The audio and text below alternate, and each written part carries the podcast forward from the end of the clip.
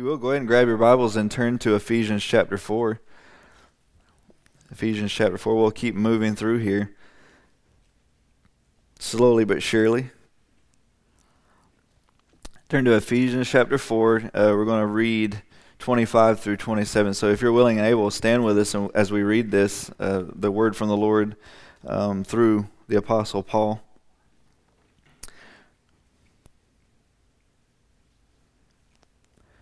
Starting in 25. Therefore, having put away falsehood, let each of you speak the truth with his neighbor, for we are members one of another. Be angry and do not sin. Do not let the sun go down on your anger, and give no opportunity to the devil. Let's pray. Father, we're thankful for your word. Lord, we're thankful for your spirit. We're thankful that we are able to worship you in spirit and in truth, Lord. We're thankful that you've given us every reason to worship you. And Lord, it's been good this morning. Lord, I pray that you would fill us, continue to fill us with your spirit. Give us eyes and ears to hear what you would have to say to us this morning, including myself, as we look into anger and what you have said to us through the Apostle Paul uh, by Holy Spirit. Lord, let us be able to put this deeply into our soul. Lord, let us know you better. Let us understand your character better. Let us understand what you've called us to take off and what to put on um, in our lives better this morning. In Jesus' name, amen. You may be seated. So, just to uh, kind of pull it together from what we spoke on last week, what we preached on last week was forsaking falsehood.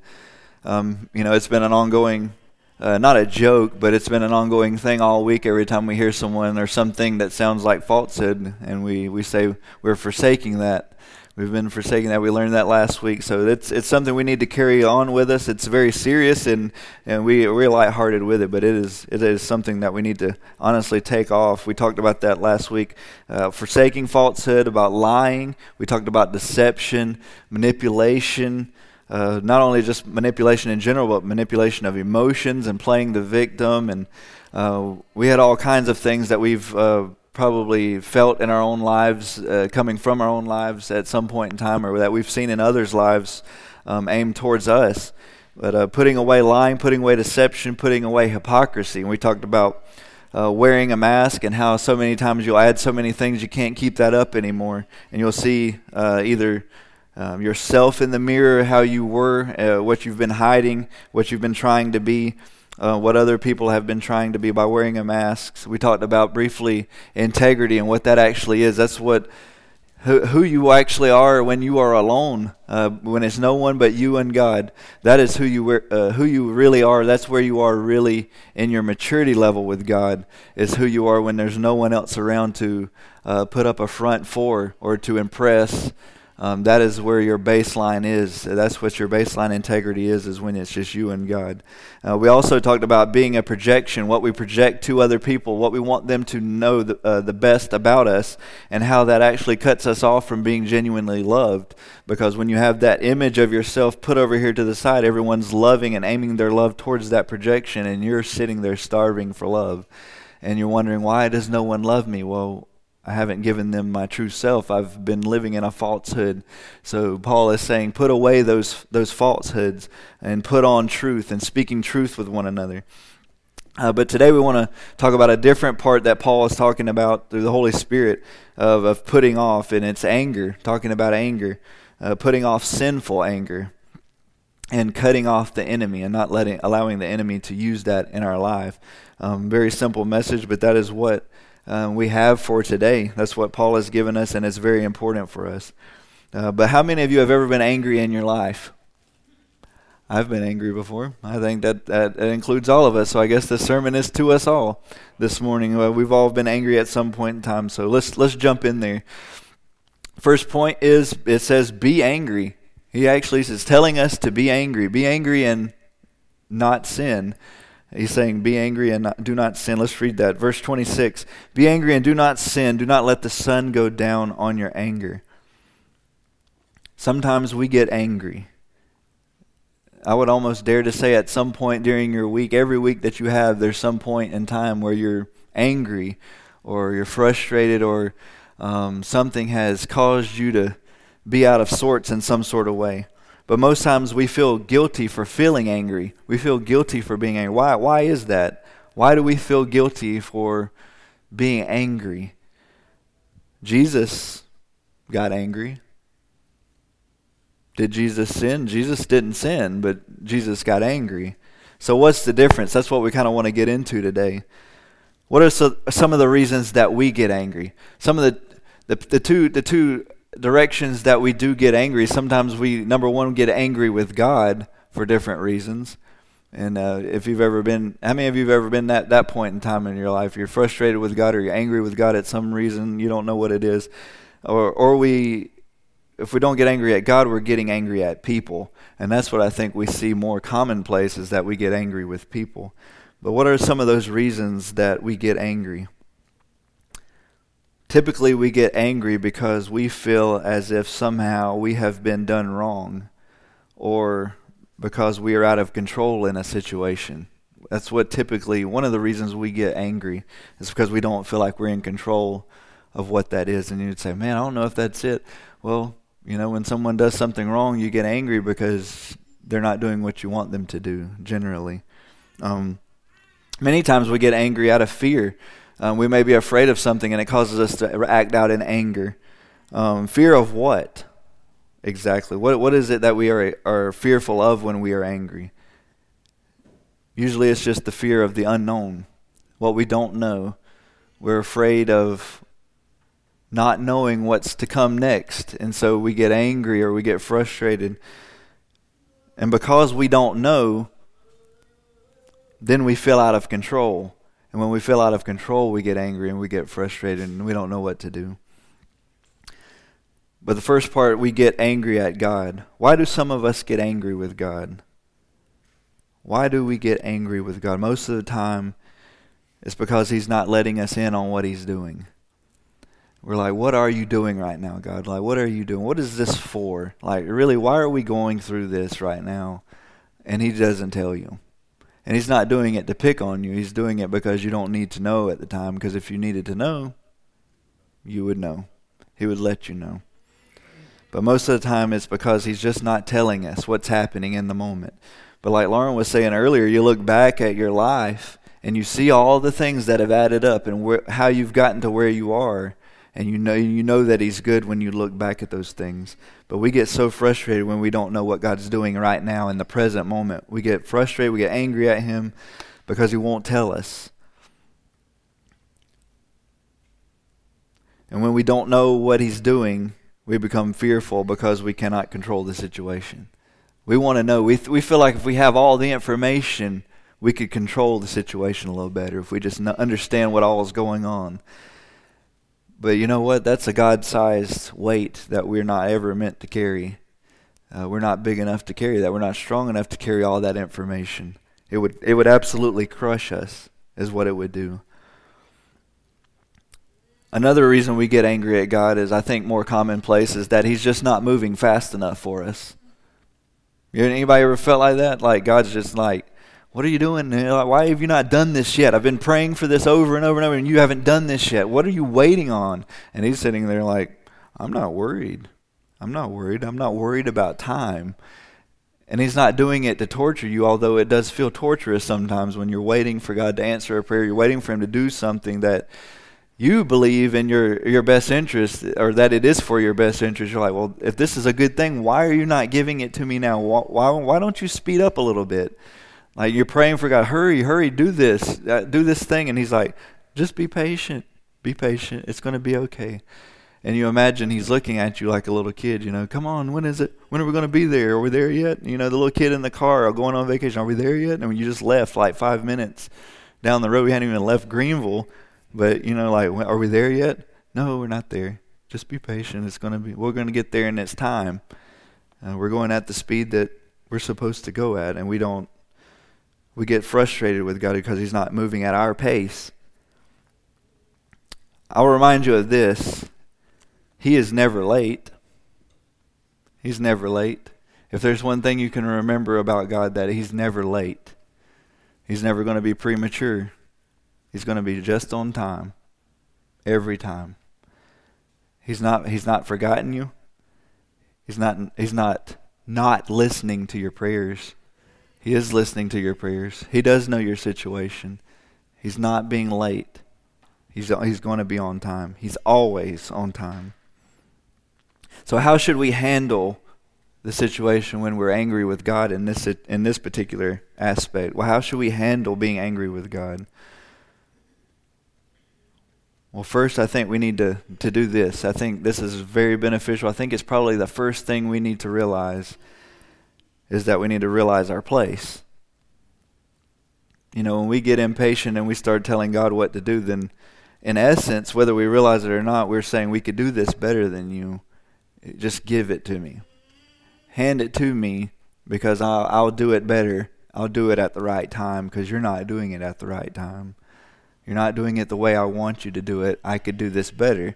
And none of us would say that in the middle of it. You're just kind of like, I just want you to hurry up, God. Well, that in essence, that's what our that's what we're saying is hand it to me. You don't know what you're doing, and that's pretty heavy. It's pretty heavy, but that's the essence of what we're what we're doing when we say that. We need to realize our place. And this right here is going to blow your minds. I know it's going to take you off guard and um, probably wreck your whole day and wreck your whole week, but it's this one truth here. It's going to blow your minds. So get ready, put your seatbelt on. We are not God. Are you shocked? Are you shocked? We're not God. We are not God. We are not in control, although we want to be, of every situation. We're not in control, nor will we ever be in control. How many of you know that whenever God allows you to be in control, things go south really fast? I see a lot of heads nodding. Yeah, I think we all know whenever He allows, He said, You want to be in control? Go ahead. By all means. By every means necessary. Go ahead and give it a try.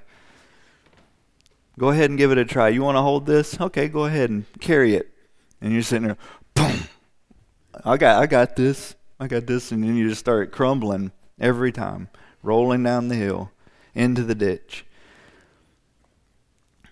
We are not in control. We are not God, and we will never be in control the way we want to be in every situation. And that's okay. That's what you have to tell yourself. I'm not in control, and, and that's okay because I'm not God. So what do we do with that when, when we when we come to that realization? We realize that we're not God. I don't need to be in control, and I won't ever be in control. So what do I need to do from that from that point on?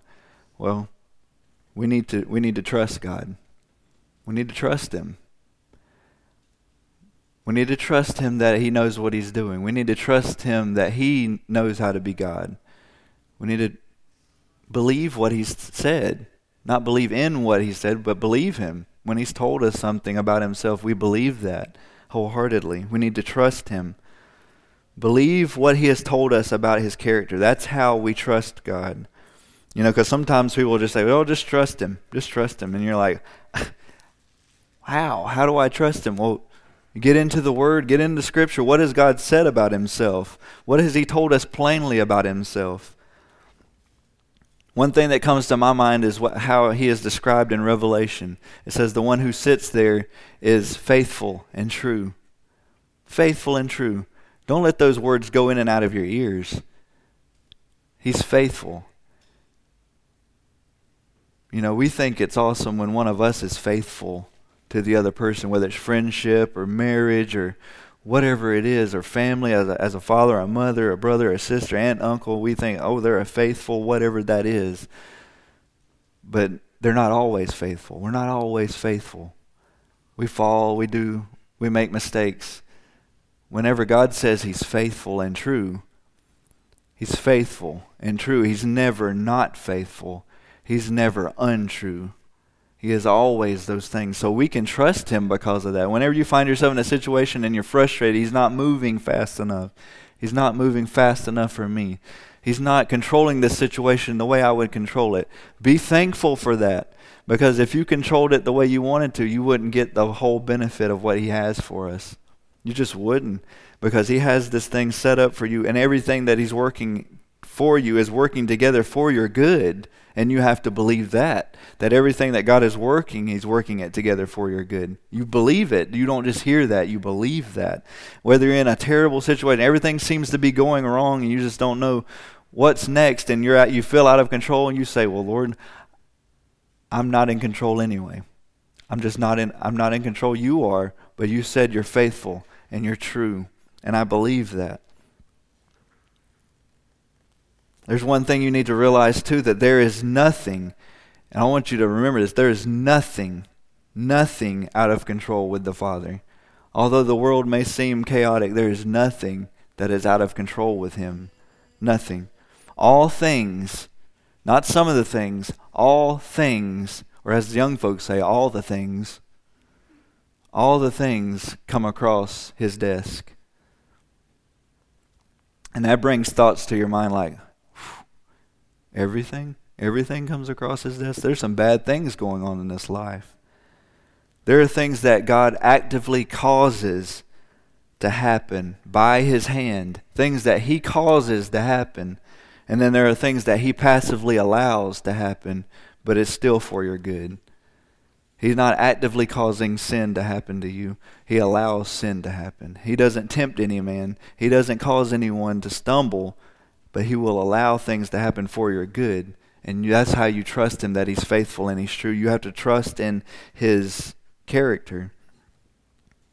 But He'll actively cause things to happen. Sometimes He'll, he'll passively allow things to happen. And then we get angry and frustrated because we can't see the whole picture. Just as Lauren was talking about this morning, as it's another picture. Like when we get when we're with Him after this life and we're with Him and we look back, we'll see the whole painting and we'll say, there were some rough spots, but without those rough spots, those sweet spots don't look as sweet. They just don't look as sweet.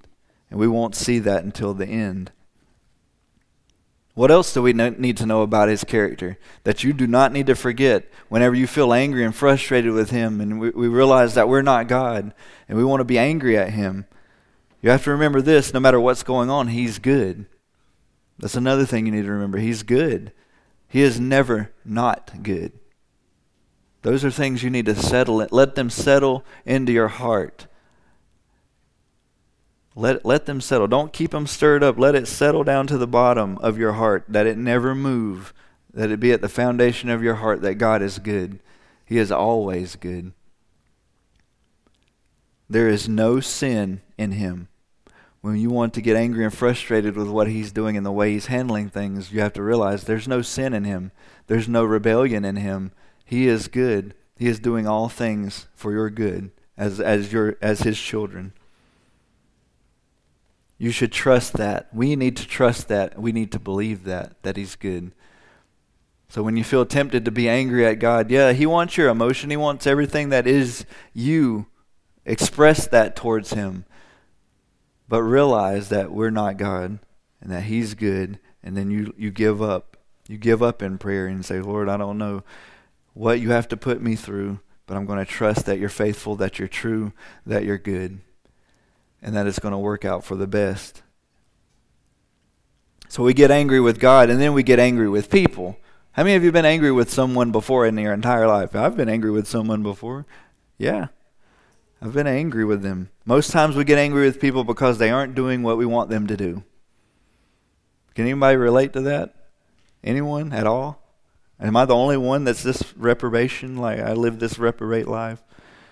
You know, we get mad. I'm gonna get mad at D. He's like, man, he he ain't cutting the grass like I want him to cut the grass. Man, I was like, man, you just get just, just give me the just give me the, the lawnmower. Just go sit down.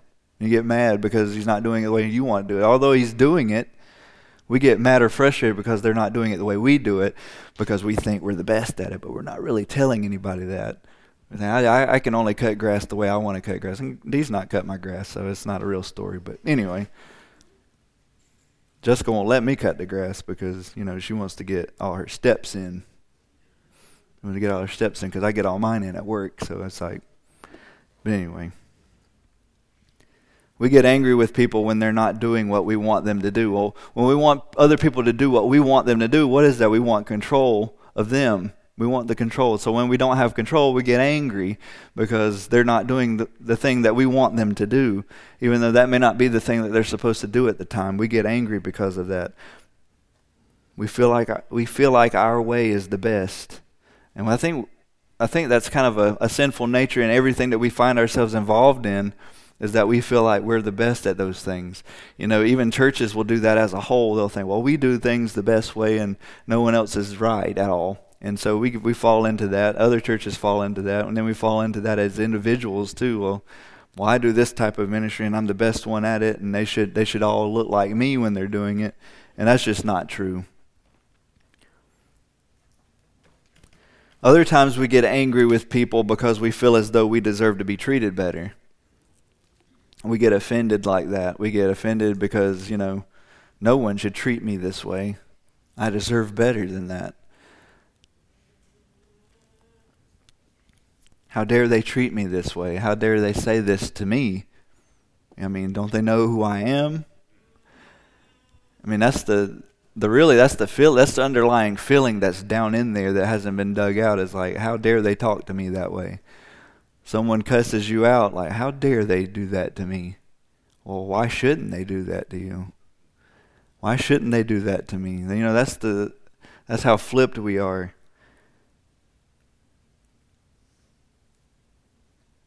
We feel as though we deserve to be treated better. So how do we battle with this? And you're going to hear me beat this drum for the rest of my life because I have to beat it in my own life. Is we need to pray for humility we need to pray for humility. Because when you've been in the presence of God and you understand who He is and you understand who you are, we deserve a lot worse than being cussed out. We we deserve a lot worse than people not doing things the way we want them to do it. Well, you you're you're at least doing it. Go ahead and get it done. Because um, my way's not any better than yours. Whether we realize it or not, we don't deserve anything from anyone. We don't. We don't deserve anything from anyone. The only thing we really deserve is the wrath of God. That's the baseline. We deserve the wrath of God. And we need to keep that in our minds. Pray for humility. We are not righteous or good apart from Christ. We have nothing to give but sin. And um, for us to sit there and think, well, people should treat us a little better. Well, think about all the sins you've ever committed in your t- entire life against other people and against God. And, and how dare we sit there and say, well, they should treat me better. They should treat me well. I'm angry at them because they should treat me better. Well, that's hard. It is hard because we all still have a little bit of pride left in us. Or maybe it's a lot of bit, and we just don't realize it. But pray for humility. Holy Spirit, through Paul, is telling us to be angry and sin not. Be angry and don't sin. So there is a way to do that. So what type of anger is not sinful? We've said we've made this whole case that man we get angry and man it's probably because I'm proud and man I'm I'm feeling beat up right now and like so what type of anger is not sinful? Well, we said earlier that Jesus was angry and he didn't sin. We know Jesus didn't sin. So what is it? What type of anger is not sinful? I think it comes down to what the intention of the heart is behind the anger that you have, the anger that you're expressing, and for what reason are you expressing this anger? Are you angry at injustice in a situation for someone else? Or are you mad because the way you perceive the situation is injustice for you and you're just angry at them because they're not treating you the way you want to be treated? Are you angry as if, uh, am I going to get angry because someone's mistreating Roger? Someone's mistreating, right? If Roger's getting cussed out, am I going to be angry that they're mistreating Roger? Now, is that sinful anger? that I'm angry at them mistreating my brother? No, I don't think so. I don't think that's right. I think that's I'm angry at an injustice something's not right. They shouldn't be doing that. He hasn't done anything wrong, and they're just cussing him out. They're letting him have it. They're beating him up. Whatever the case may be, that anger that anger is coming from a place of love because I'm going to go over there and I'm going to stop it. Like, yeah, this is enough. You need to stop this. And if they're actually physically hurting him, I'm going to stop them from doing that. So that action, that the action of being angry is not a sinful anger. It's the intention of the heart. Are you angry at an injustice in a situation for someone else, or is it about you? Are you angry for the desires of God? Whenever people think about Jesus and anger, they automatically go to the temple when Jesus flipped the tables and went in there and, you know, cleaned house. Basically, he uh, physically cleaned the house. Jesus was angry for what the people had turned his father's house into because he knew the truth of the matter was it was supposed to be a house of prayer and it wasn't. They had turned it into a place, a marketplace where they were doing business. Instead of doing business with God, they were doing business with one another. And so that anger, that righteous anger came up inside of him. But what did Jesus do? What did he do? Did he fly off the handle and go in there and start wrecking the place? No. One of my favorite parts about that, it's very key to it, is that he saw the situation and it says that he went off and he fashioned a whip. He went off and made a whip. He took time. It was measured out. Took the time to make a whip. Then he went back to the temple and he cleaned the house. Flipped over all the tables. And I don't think it was kind of like, you know, some of the movies show him where he's just kind of going, I'm angry. No, I think he was angry he was flipping the tables. He was cleaning the house. Because if anyone has righteous anger and wrath, it's going to be Jesus, it's going to be God. I don't want that aimed at me. I don't want his righteous anger aimed at me.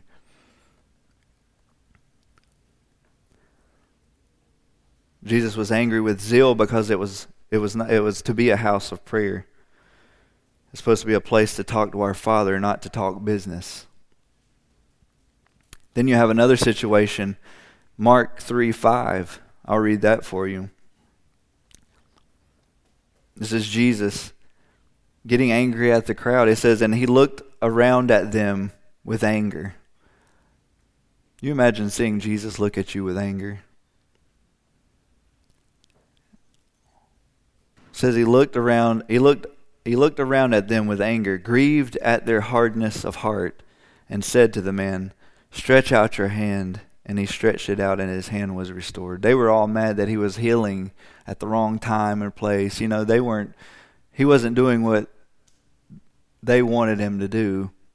They weren't in control. He wasn't following their rules. They were angry at him, and then Jesus looks at him. Don't try me. This man needs healing. I'm going to heal him.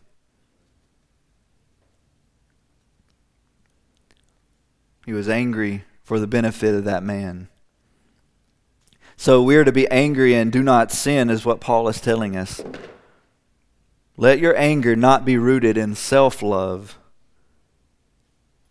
We, we need to watch out that our anger not is something in defense of some preference that we may have.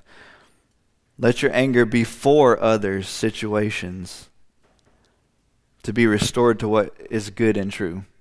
Let your anger be aimed towards folks that need things made right, that situations are not right, and let that anger be in, in that type of way.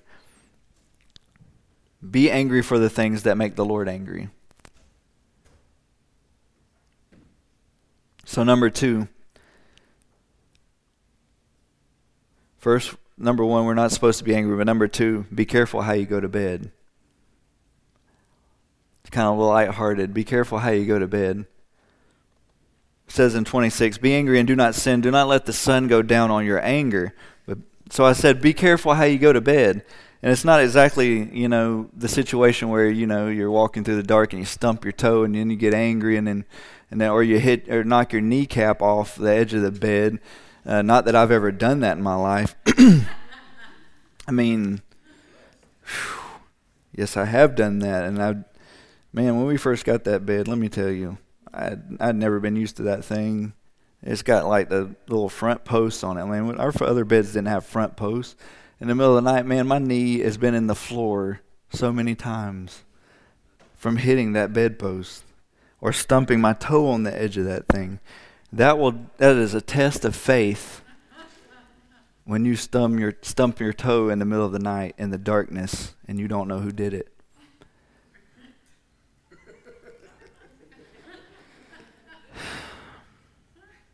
It hurts. Mm.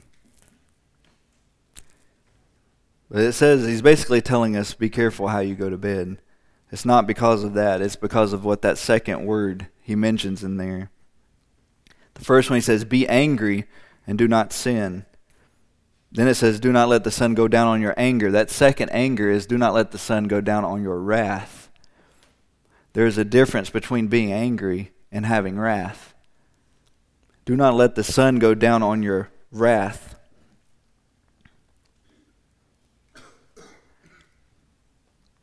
Wrath, all throughout Scripture, has been looked down upon, it has been marked as sin.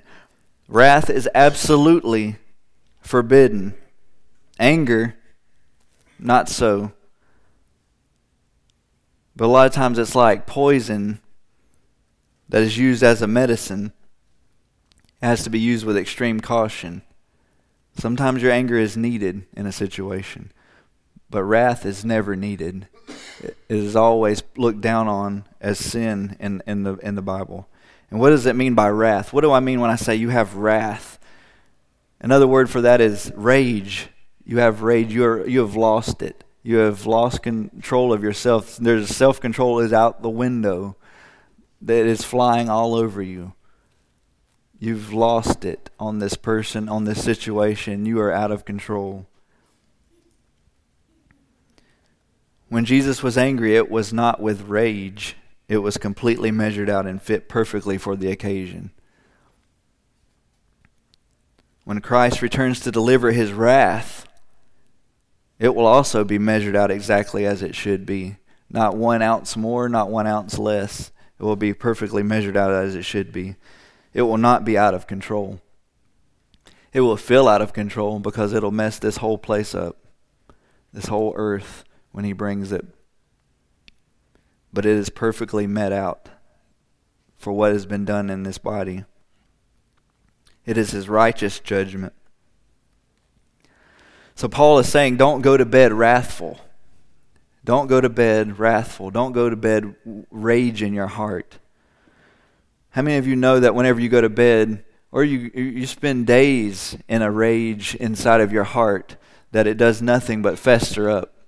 It starts to fester, it gets worse and it starts to it starts out from this little thing and it just gets bigger and bigger until that's all you can see. He says, Don't let the sun go down on your wrath. You will wake up still wrathful and full of rage. That absolutely does not benefit you or the other person that you're angry against or that you're wrathful to.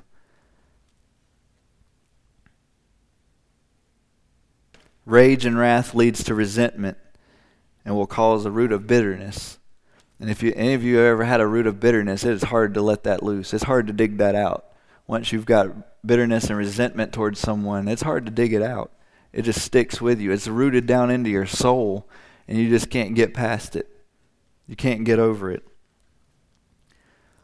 What I want to say is this if you remember anything today, is this don't allow resentment to become rage. And don't allow your rage to become what wrecks you. Because that will wreck you. It will have you in the ditch for who knows how long. Don't allow resentment to become rage. Don't allow your rage to become what wrecks you. Keep it in its place. When you feel it bubbling up and you want to get, you want to lose it, you want to have rage against someone or have anger for the wrong reasons, keep it in its place. How do we do that? Humility correct view of yourself before God and man, and repentance, seeing your anger in truth and moving away from it quickly. Like we said last week, he said, putting away falsehood, laying it to the side, putting it away from you, taking off that old man, putting on the new man. The old man would fly off the handle. You know, some people brag about their anger. You know, I was talking to someone this past week. You know, they say, "Well, yeah, they call me this in the in the streets because I I blow up at people," and I'm like, "Well, that's not something to brag about, because most people in your life don't care enough about you. They'll just want to light you and watch you burn, and they'll enjoy watching you burn. So that's not something that's beneficial to you or the people around you. Oh, there he goes again. And well, the people enjoy that. They take entertainment in watching someone go off the handle in rage. Hey, watch this. We'll, we'll get him going. Light that fire and watch him blow up like a firecracker. That's not the person you want to be. It's not the person I want to be. We keep it in its place with humility and repentance. And number three, don't welcome the whispering. Don't welcome the whispering.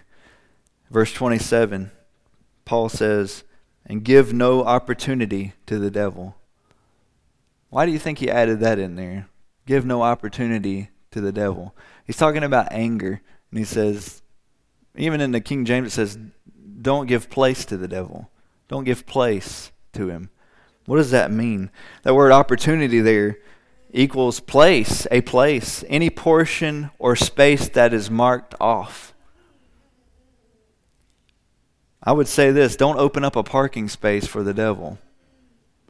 You're in a parking lot and you're like, oh, I'm going to I'm to leave this little provision for him. He can have that parking space. That's good. I'll put his name on it and everything. He can have that. That's the vision I get when he's talking about a marked off place. Don't give opportunity to the devil. Don't give a place to him. Don't open up a parking space for him with his name on it in your life. Don't let your anger get to the place where you're going to give him a foothold. Living with resentment, built up anger and wrath and rage is like leaving a welcome mat at your heart's door for the enemy. You don't realize it at the time, but you're vulnerable at that moment. When you're off the handle and you're doing things in your flesh and all this stuff, he's like, hmm, sounds good to me. Let's go have a chat with them. Let's go have a chat. Stuart's losing it. He's going crazy. He's getting rageful at someone, and the, and he's just, I don't care. I'm just, I'm, I'm going off in inside of me. He's like, hmm. Welcome, mat. He's like, I'm going to come right up to his doorstep, and I'm going to start speaking to him. Giving opportunity to the devil is giving him a gift of power. A gift of power. You're saying here, by all means, come on in. Misery loves company. Satan is angry all the time, angry, wrathful, rageful against God. Oh, kindred spirit, let me go hang out with you. Let me talk to you for a while. It's giving him a gift of power, authority, and occasion to come to you. That word, opportunity, also means giving an occasion for. Giving him a parking place, giving him a space with his name on it, giving him an occasion to come speak. I'm feeling some kind of way. You want to come talk? I need some company. I need someone to you know, there's nothing better than when you're angry, finding someone else that is angry about the same thing and you just go back and forth about it. It just feeds. You'll find people do that in politics, they'll do that with religion. I'm angry about this, and you just feed. And it, well, that's what's going to happen. What will the enemy do? He'll throw fuel on your already burning fire of resentment, anger, and rage. But he'll come as if he's being your friend, but he's sitting there pouring. He's like, Yeah, keep talking. Yeah, you're mad about that. I'm mad about it too. And the whole time he's just pouring gasoline all around the fire. And you're like, yeah, yeah, I'm angry. I'm, I'm upset. They shouldn't be treating me that way. He's like, yeah, you're right. You know what? You, you deserve better than that. And he's just pouring gasoline all over the place. When that fire reaches it, it's going to blow up. It's going to blow up, and you're going to wonder why your life's on fire. Because the enemy's come. You've given him a, a, place. He says, give no place to the to the devil. Give no opportunity to him. Well, how do we do that?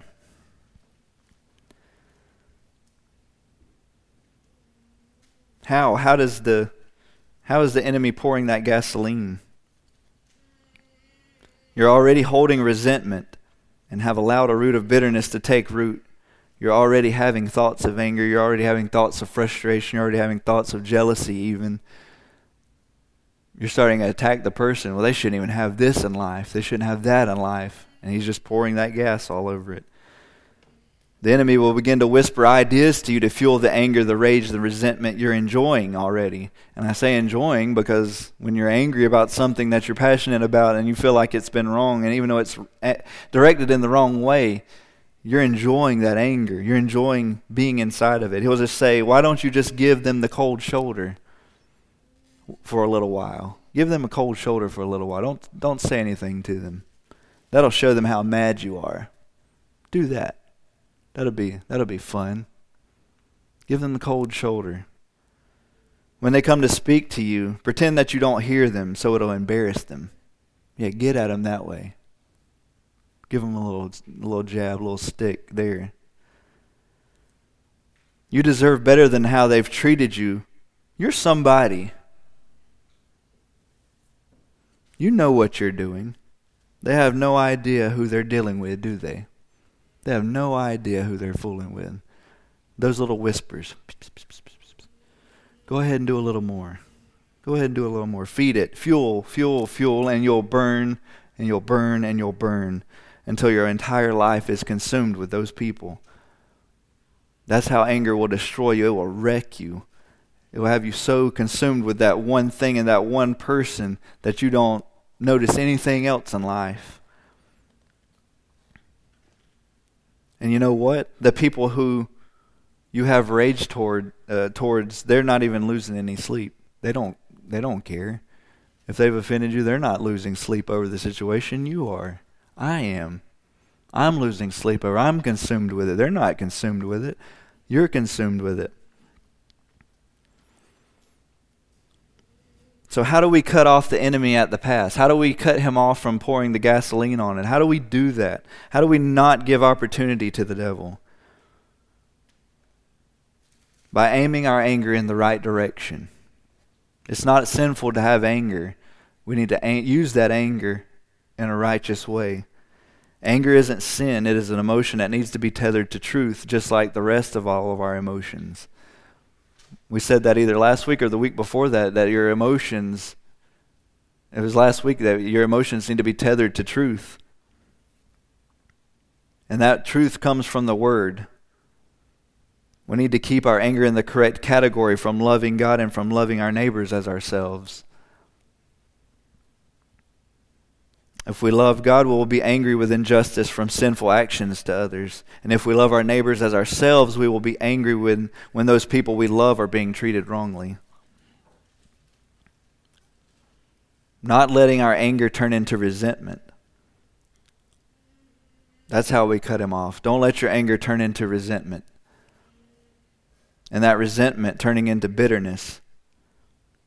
And that bitterness turning into wrath and rage.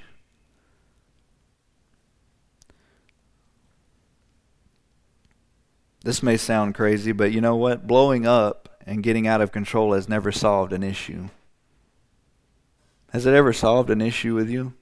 I don't. I don't. I think it's ever solved an issue with me. Blowing up at someone and going off on them has never solved the issue.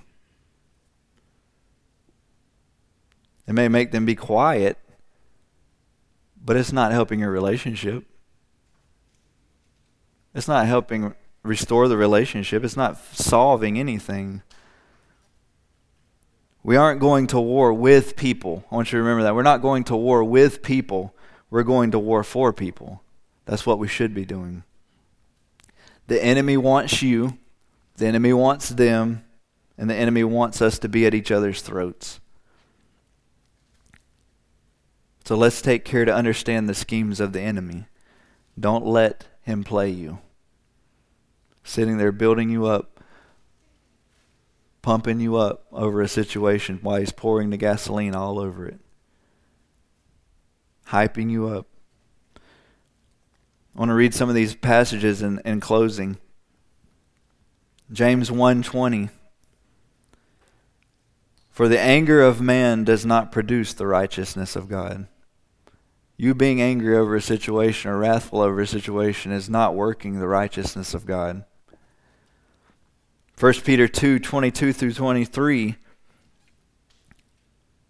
I love this response because it, it shows you exactly how Jesus handled situations when he was done wrong. It says, He committed no sin, neither was deceit found in his mouth. When he was reviled, he did not revile in return. When he suffered, he did not threaten, but continued entrusting himself to the one who judges justly. When you're being done wrong, if you can just stop for a second and say, Lord, you need to take care of this, because if I take care of it, that's all I'm going to get. I would rather you take care of it and it be done perfectly. I've prayed that so many times because you know we as pastors we get angry we get the same temptation as you do but you have to, we have to look at Jesus' response. He kept entrusting himself to the one who judges justly. I would rather him judge the situation than me. If I take care of it, that's all I'm going to get. I would rather him deal with it perfectly. And then our passage here. Therefore, having put away falsehood, let us eat, let each one of us speak truth with his neighbor, for we are members one of another. Be angry and do not sin. Do not let the sun go down on your wrath, and give no opportunity to the devil. Don't give him any hints. Don't give him any hints at all. So, in conclusion, here, what do I want to say to us all here? I want us to keep our eyes on Jesus, not other people, not the situation, not your surroundings. I want your eyes on Him. And you'll have the right kind of anger. You won't be wrathful towards people. You won't go out of control because you keep your eyes on Him. Lord, I need you to take care of this situation. Show me what to do. I don't want to handle this wrongly. I don't want to fly off the handle with these people. I don't want to fly off the handle with you anymore. I know some people get angry with God. I don't want to fly off the handle with you anymore. Show me what I need to do. Keeping your eyes on Him, talking with Him in prayer, reading and studying His Word. And that brings humility and trust of His character. And if we're walking in humility and love, our anger will stay righteous.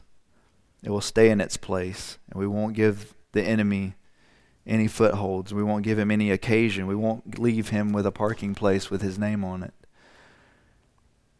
Don't give him any opportunities. Let's pray.